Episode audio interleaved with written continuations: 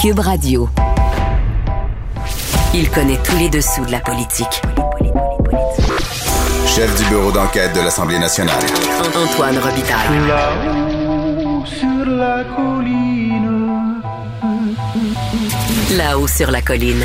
Cube Radio. Bon mercredi à tous. Aujourd'hui à l'émission, il y aura 40 ans dimanche, la reine d'Angleterre, Élisabeth II, signait la proclamation de la nouvelle constitution du Canada rapatriée. Selon l'ancien ministre libéral Benoît Pelletier, ce changement massif à la loi fondamentale s'est traduit par un affaiblissement du Québec et a miné son originalité, son caractère distinct. Pelletier affirme aussi que son ancien chef libéral du Québec, Jean Charest, s'il devient premier ministre du Canada comme chef conservateur dans les prochaines années, devrait proposer une réparation constitutionnelle au Québec. Mais d'abord, mais d'abord, c'est l'heure de notre rencontre quotidienne avec Rémi Nadeau. Réminado. Tout a été mauvais. Ça a été un spectacle désolant. C'était triste de voir ça. Antoine Robitaille. On sait bien, vous voulez faire du nationalisme. Mais non, on veut justement contrebalancer cette délocalisation-là politique. La rencontre. Un jour, on fera notre débat. Oui, oui, bien sûr. Métal sur métal. C'est le moment de vérité. La rencontre. Nado. Robitaille.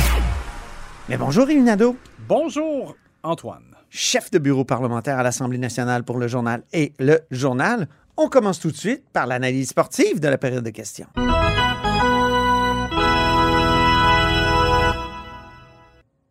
On commence, Rémi, par le coup bas du jour. Oui, le coup bas du jour, euh, Marguerite Blais, la ministre responsable des aînés, est allée d'une d'une intervention que j'ai trouvée vraiment pas chic euh, à l'endroit du député libéral Enrico Ciccone. On sait que Mme Blais, elle est sur le grill depuis euh, quelques semaines. Ça a été très dur la semaine dernière. Les partis d'opposition, mais surtout les libéraux, en fait, là, euh, cette semaine, continuent de, de poser des questions pourquoi elle savait, pourquoi elle n'a pas agi après avoir reçu le fameux euh, courriel euh, Du 29 mars. sur lequel il y avait l'inscription urgent, Ouais. euh, sur lequel dis-je bien en parlant de courriel, et concernant le, le manque, le grave manque de personnel de la résidence Aaron. Et c'est comme si, je sais pas, peut-être qu'elle est, elle est tannée de se faire mitrailler, qu'elle a cherché à y aller avec une, une contre-attaque. Ou peut- Peut-être qu'elle se dit aussi que ça, ça sert pas à grand-chose de l'attaquer puisqu'ils ont remporté euh, l'élection partielle.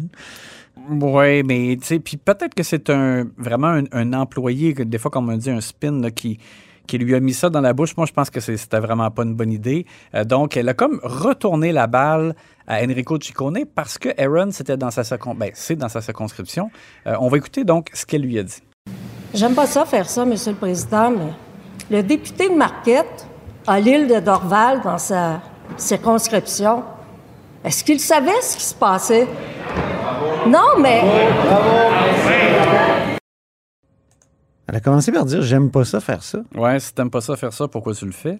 D'une part, et donc on- ça veut dire qu'il y a quelqu'un d'autre qui lui a dit de faire ça, non? J'ai eu l'impression, on entendait dans les banquettes bravo, bravo. Euh, non, pas bravo, là. C'était pas, euh, c'était pas une bonne idée.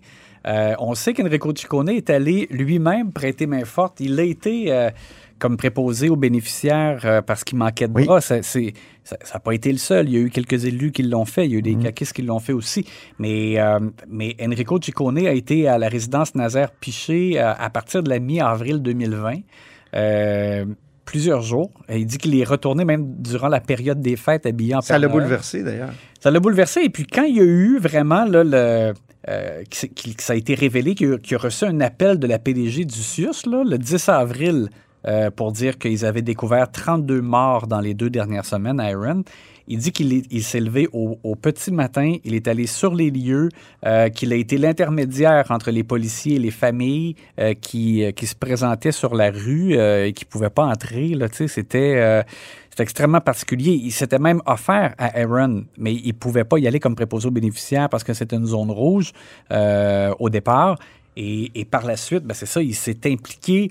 Donc, écoute, Je sais qu'il y a des députés qui s'informaient quand même au CIUS de savoir, euh, pour savoir comment ça se passait, mais on peut quand même pas demander aux députés euh, qui reçoit pas de courriel. Lui, il reçoit pas de courriel urgent. là. Non, Hein, c'est ça. Il, Puis, donc, il tu est sais, pas dans la chaîne de commandement comme tel. Il- Je vois vrai mal- que comme député, il faut qu'il s'informe sur ce qui se passe dans son comté, mais Ouais. Mais je vois mal comment on peut lui Comment- reprocher. Ben Ah, toi, toi, qu'est-ce que t'es- c'est dans ton comté, qu'est-ce que tu as fait, toi, puis tu savais pas. Bon, euh, écoute, euh, il, est- il est- il est allé, il a prêté main forte, il a, il a travaillé, euh, il a été secoué par ce qu'il a vu. Donc, écoute, c'est vraiment.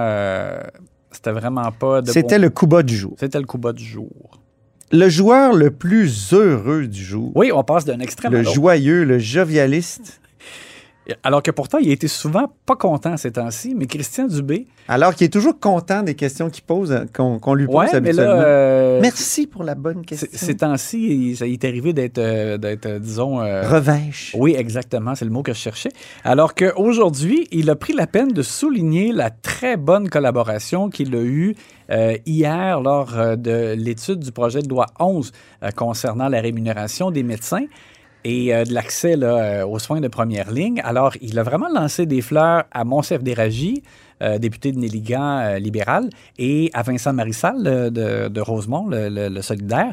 Et ça a été même drôle. et- Le QSiste. à quel point là, il disait que ça avait été extraordinaire, la collaboration qu'il qu'il avait eue. On va écouter donc ce qu'il a dit au Salon Bleu. Monsieur le Président, on a dit hier, puis on était, je vous dis, ça a été une journée extraordinaire. Moi, je me suis pincé durant la journée pour être certain que je vivais vraiment ce moment-là. Ah, c'est sympathique. C'est beau l'harmonie. Oui, et alors que pourtant, c'était très tendu la semaine dernière entre Monsef Déragi et Christian Dubé. Tu te rappelles, Monsef Déragi a même, a même accusé d'av- d'avoir essayé de l'intimider en pleine commission parlementaire, le Ah ministre de oui, la Santé. c'est ouais. vrai. C'était Ouais. bizarre, ça, un peu. Exact. Oh oui, il a dit même, puis il y avait euh, une autre députée euh, dans les rangs caquistes qui l'avait regardé comme si elle était prête à le gifler. Euh, c'est ce qu'avait dit M. Déragi la semaine dernière. Alors, il semble donc que les relations sont revenues à de meilleurs moments en- entre les deux. C'est beau. Et, et Monsef Déragi, lui, il, il a tout simplement pris la balle en disant, ben oui, vous voyez, on est, on est toujours prêt à collaborer pour euh, euh, euh, améliorer, dans le fond, le sort des Québécois dans le cadre de... Penses-tu euh, que c'est post-électoral, que c'est post-Marie-Victorin aussi?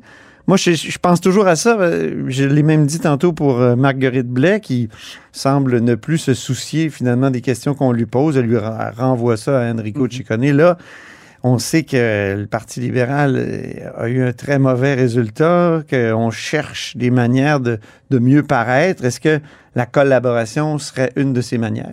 C'est possible. Tu as raison. Je pense que la, la- la tension a baissé de quelques crans. Et euh, ben voilà, en tout cas, ça risque d'être pour le mieux, on le souhaite, là, pendant, pendant le temps que ça dure. Parce qu'à un moment donné, c'est l'ambiance préélectorale générale là, de- en vue du scrutin du 3 octobre qui va reprendre le dessus, je pense. C'est ça. C'est toujours dur pour les oppositions parce que s'ils attaquent trop, euh, ils ont l'air des chialeux, des, Des des- gens, oui, puis des ingrats. Puis s'ils attaquent pas assez, ben là, ils se font. S'ils sont trop harmonieux en même temps, on leur dit à quoi vous servez. Exact. Vous êtes des contrôleurs du gouvernement. Aïe, aïe, aïe, c'est euh, c'est pas facile euh, d'un côté comme de l'autre. La glace mince du jour. Est-ce que tu as déjà vu, toi, un ministre ou un autre élu en plein salon bleu faire référence à la vidéo d'un autre élu dans sa chambre à coucher? Je cherche, là. On a eu droit à Non. ça. On a eu droit à ça en ce mercredi. Ça, c'est un moment très rare. Je me souviens de Pierre-Éliott Trudeau qui a dit que l'État n'avait Ah oui. pas à faire dans Non. la chambre à coucher des gens. Quoique maintenant, avec euh, la discrimination positive, on demande avec qui on couche, mais euh, c'est une autre question.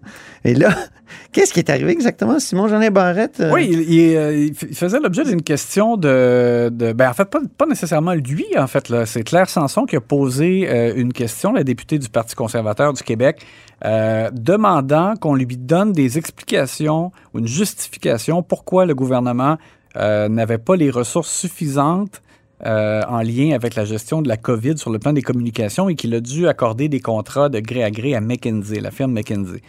Et c'est Simon Jeanin Barrette qui s'est levé pour répondre et voici ce qu'il a dit.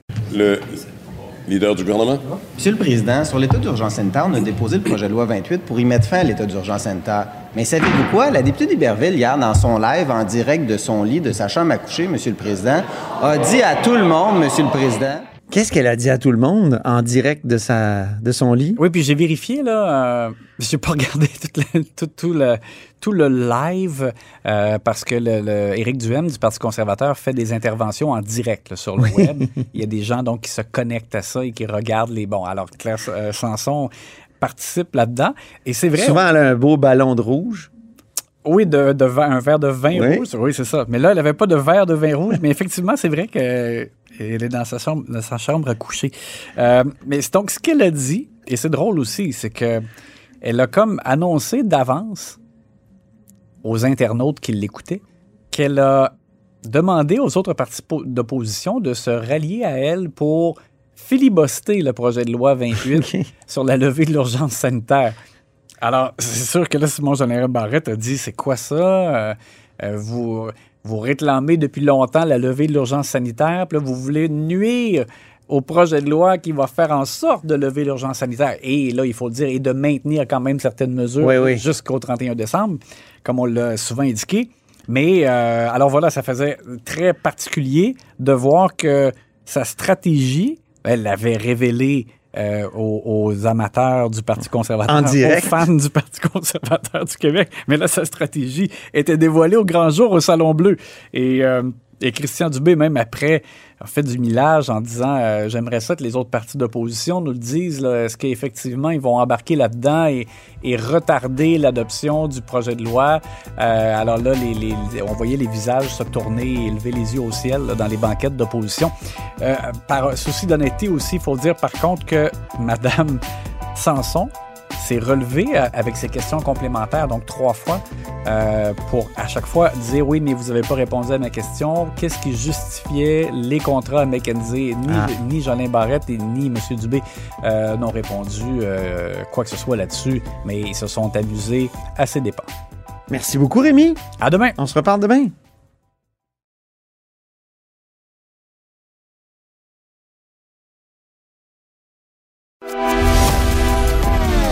Grand philosophe, poète dans l'âme, la politique pour lui est comme un grand roman d'amour. Vous écoutez Antoine Robitaille, là-haut sur la colline. Le 17 avril, ce sera le 40e anniversaire de la proclamation de 1982, signée à Ottawa par la reine d'Angleterre et qui donnait au Canada, euh, au Dominion, comme on l'appelait jadis, une nouvelle constitution. Et on en discute avec euh, Benoît Pelletier. Bonjour. Bonjour. Benoît Pelletier est professeur de droit et ancien ministre libéral du gouvernement Charest. Euh, et 40 ans, comment ça a changé le Québec et le Canada, cette euh, nouvelle constitution qui était composée de l'ancienne, l'Amérique du Nord, l'acte de l'Amérique du Nord britannique et de, de, de, de, de la loi constitutionnelle de 82 euh, qui comprend là, la Charte des droits et une formule d'amendement, entre autres? Ben, D'abord, sur un plan légal ou sur un plan juridique, euh, évidemment, la Charte canadienne des droits et libertés a beaucoup changé euh, la, la, situation au Canada parce que depuis 1982, on baigne littéralement dans une culture de droits et de libertés. Oui. Il y a eu un changement de la, de la culture dominante euh, au Canada. Et là, maintenant, bon, ben, les droits et libertés ont le haut du pavé. Euh, trop souvent, à mon avis, au détriment d'intérêts collectifs, euh, surtout lorsqu'est en cause la spécificité du Québec, mais enfin, euh, il en reste pour moi que la charte a, changé donc complètement la dynamique légale au, au Canada. Euh, elle a évidemment restreint les pouvoirs des assemblées législatives, des législatures provinciales et du Parlement du Canada. Elle a restreint les pouvoirs des gouvernements en place, ouais. par ailleurs. Alors, gros changement sur le plan légal. En ce qui concerne la procédure de modification constitutionnelle qui a été adoptée en, en 1982, bon, elle a été appliquée à, à quelques reprises, notamment pour euh, effectuer euh, le, la déconfessionnalisation du système scolaire québécois. Oui, ça, c'est la, euh, la, modification oui. bilatérale, hein, c'est ça? Une modification bilatérale, Ottawa-Québec, qui a été faite à l'époque euh, à la demande de Pauline Marois, alors qu'elle était ministre. Euh, et, et, donc, ça a été une des occasions où la procédure de 1982 a été utilisée, mais depuis 1982, il y a des lois qui sont venues néanmoins alourdir la procédure de modification constitutionnelle. Ouais. Euh, et il y a Mais. des, Mhm. et, et donc il y a des, des mécanismes qui se sont ajoutés à la procédure qui font qu'aujourd'hui, c'est probablement la procédure la plus difficile, ben pas la procédure, mais la Constitution, la Constitution canadienne, la plus difficile à modifier au monde. On ne se surprend pas donc que Pierre Elliott Trudeau ait parlé d'une constitution bonne pour mille ans. Oui, ben, à l'image de celle de Lycurgue euh, à, à Sparte. Mais Oui, ben, en, Oui. en fait, euh, ben, dans, dans le cas de M. Trudeau, euh, euh, il ne pouvait même pas à l'époque imaginer qu'il y aurait toutes les contraintes additionnelles qui s'ajouteraient, ouais. les exigences additionnelles qui s'ajouteraient à sa procédure qui était déjà éminemment, éminemment complexe.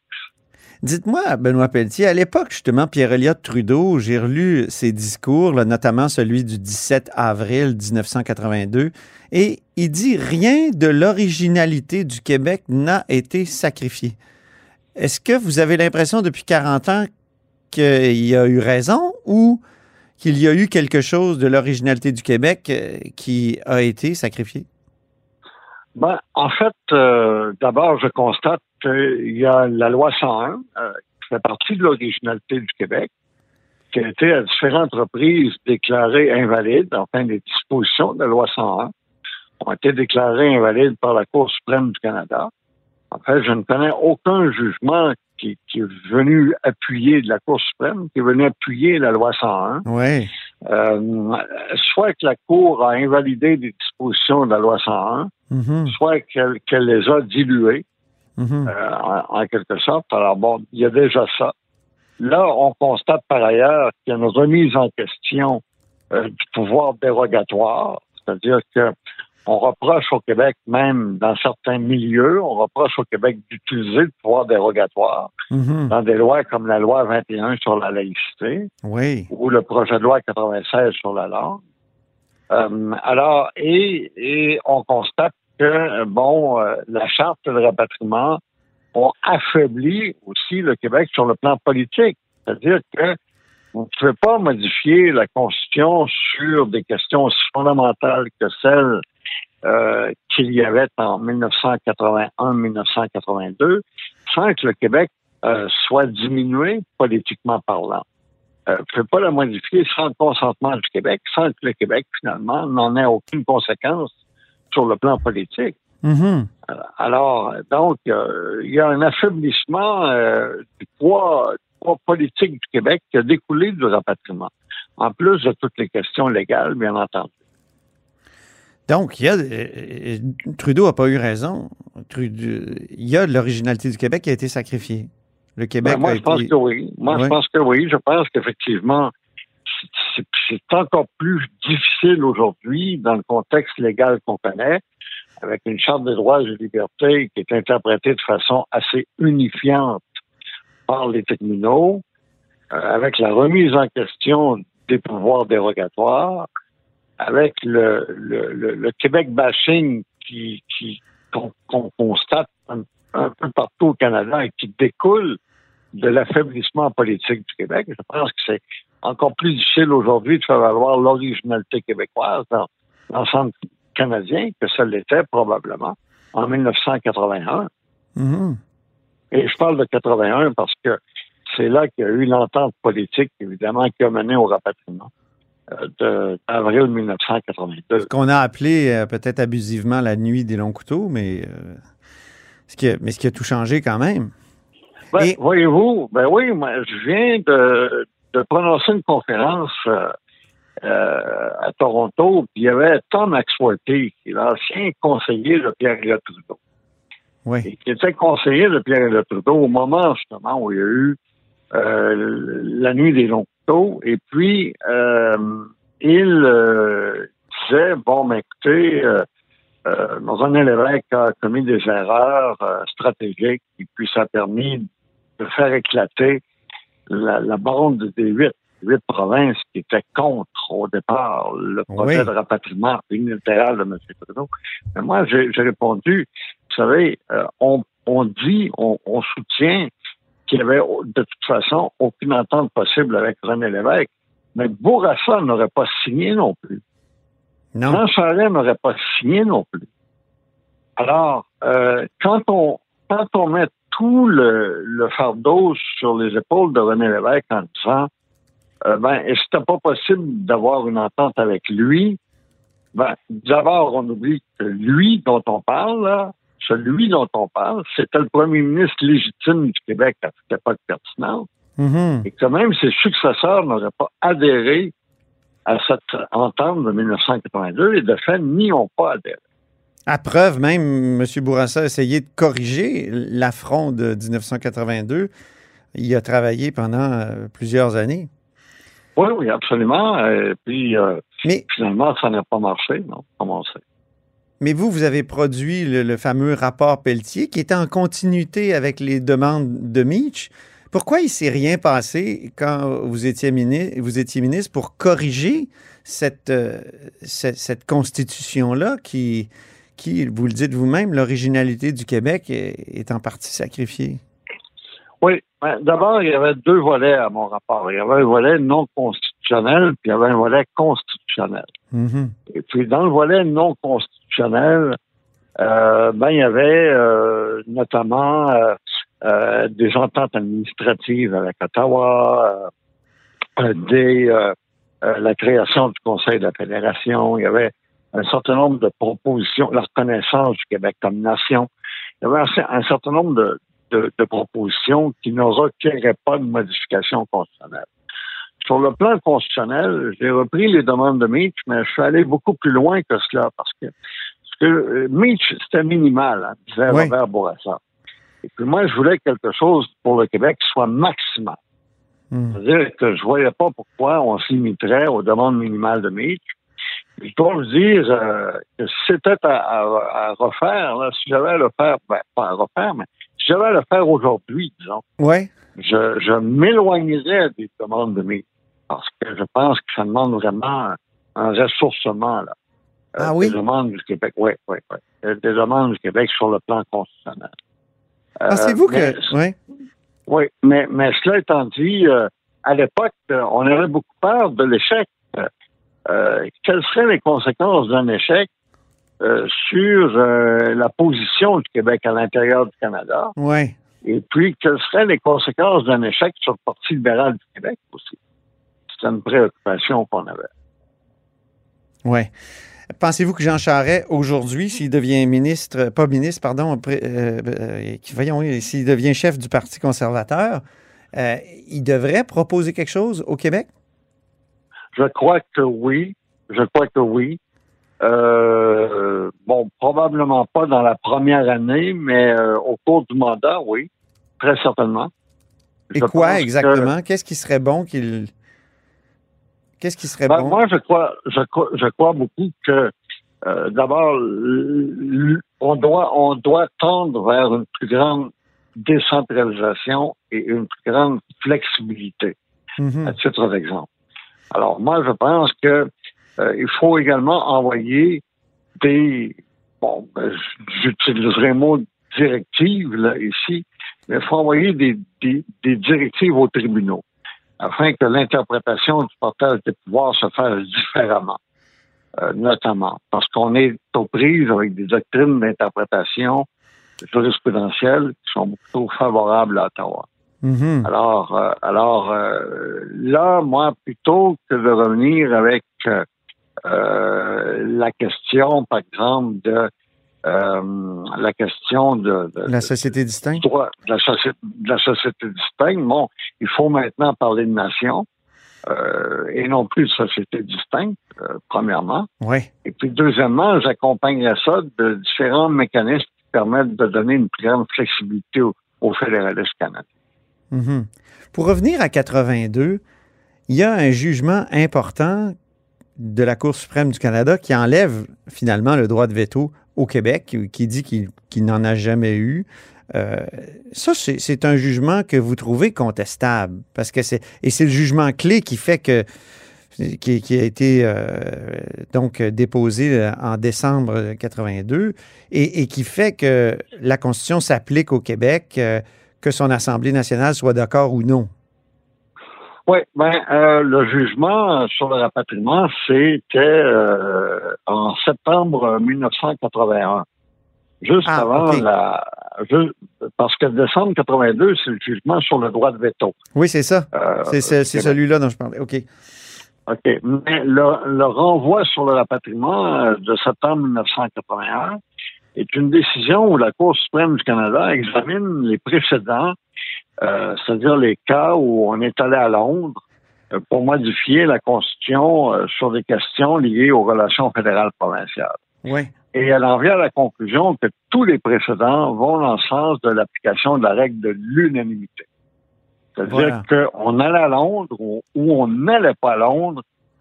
Si on avait l'unanimité, on allait à Londres. Si on n'avait pas l'unanimité, on n'allait pas à Londres. Et donc, tous les précédents, euh, positifs et négatifs, militaient en faveur de l'application de la règle de l'unanimité. Et pourtant, la Cour suprême n'a pas retenu cela comme convention. Et à mon avis, elle a retenu une convention qui, elle, ne repose sur aucun précédent. Elle a retenu une convention qui va dans le sens d'un degré appréciable Mhm. de consentement provincial. Ben, Ce qui permettait de ne pas avoir l'unanimité, de ne pas Ben, passer voilà. par l'unanimité, oui. Donc, de Ben, oui. laisser un joueur de côté, en l'occurrence, ce Voilà. fut le Québec. Voilà, exactement. Hmm. Et, et donc, quand on examine le rapatriement, évidemment, on est souvent très critique, avec raison, par rapport aux acteurs politiques de l'époque, euh, euh, au fédéral, euh, dans les provinces euh, majoritairement anglophones, mais euh, faut pas sous-estimer, négliger l'impact qu'a eu le renvoi sur le rapatriement. Mhm.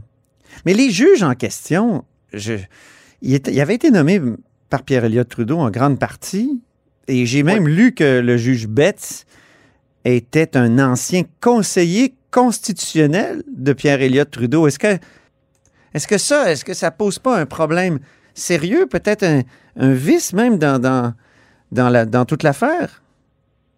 Ben, normalement, quand les juges sont nommés, on, on présume, surtout dans le domaine juridique, qu'ils sont indépendants et impartiaux. Mais la réalité, c'est qu'ils ramènent leur vision du pays euh, dans leur jugement. Bon, évidemment, ils vont appuyer leur jugement de différents arguments légaux, euh, ça, va, ça va de soi.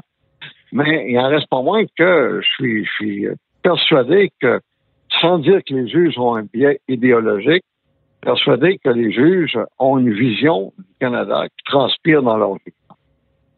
Oui.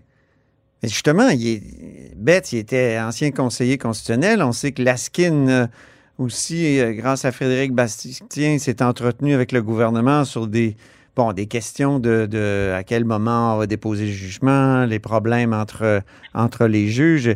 Euh, Dans, la requête qui a été déposée par Bastien, Frédéric Bastien et Daniel Turp euh, lundi, pour euh, justement dire que la Constitution est inconstitutionnelle à cause de, son rapatriement, on soulève la question de l'indépendance du judiciaire qui aurait été violée. Est-ce que vous trouvez que c'est un bon argument, ça?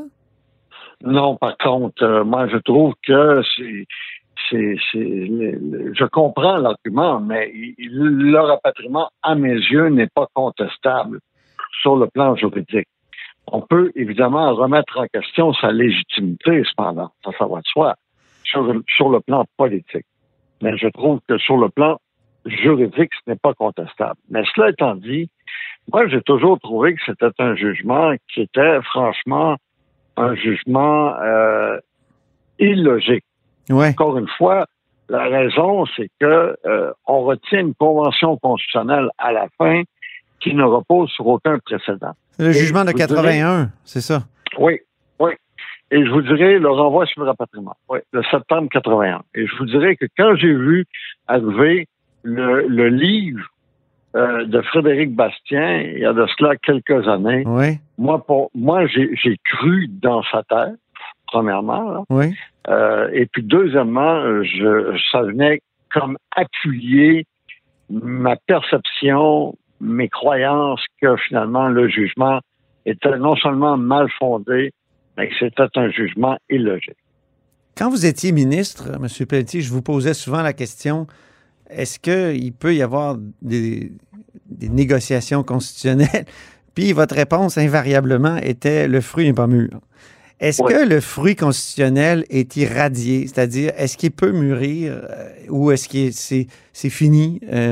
40 ans plus tard, il n'est pas possible de, de rouvrir cette constitution-là puis de, d'accéder à certaines demandes du Québec?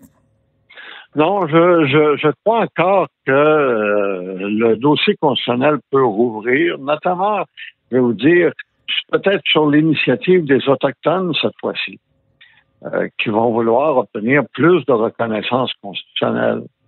Euh, on pourrait s'attendre également à ce que, euh, à la suite du décès d'Élisabeth II, qu'il y ait une remise en question au Canada de la monarchie euh, constitutionnelle. Mm-hmm. Et puis, le Québec lui-même pourrait euh, être tenté euh, de faire un certain nombre de demandes et de prendre l'initiative. Moi, je, je, je, je, crois encore possible la réouverture du dossier constitutionnel, mais en même temps, je suis très, très bien placé pour en connaître la complexité. Mm-hmm. Et c'est très, très complexe de rouvrir le dossier constitutionnel au Canada de nos jours. Et pour le moment, ça fait peur à peu près tout le monde. Oui. Mais, mais vous savez, euh, à l'époque, euh, euh, nous regardions, à l'époque où vous me posiez la question Oui. sur, euh, bon, nous regardions différents scénarios constitutionnels. Nous en regardions. Euh, et euh, mais je ne pouvais pas arriver, moi, dans une réponse et dire oui, savez-vous, on regarde des scénarios constitutionnels. Ça aurait été une bombe. Oui. Absolument. ça aurait été une bombe extraordinaire. Alors, euh, alors finalement, mais ça ne nous empêchait pas d'en regarder et de d'espérer qu'il y ait une ouverture. Ben, merci beaucoup, Benoît Pelletier. Toujours un plaisir de vous parler. Ça me fait plaisir. Au revoir.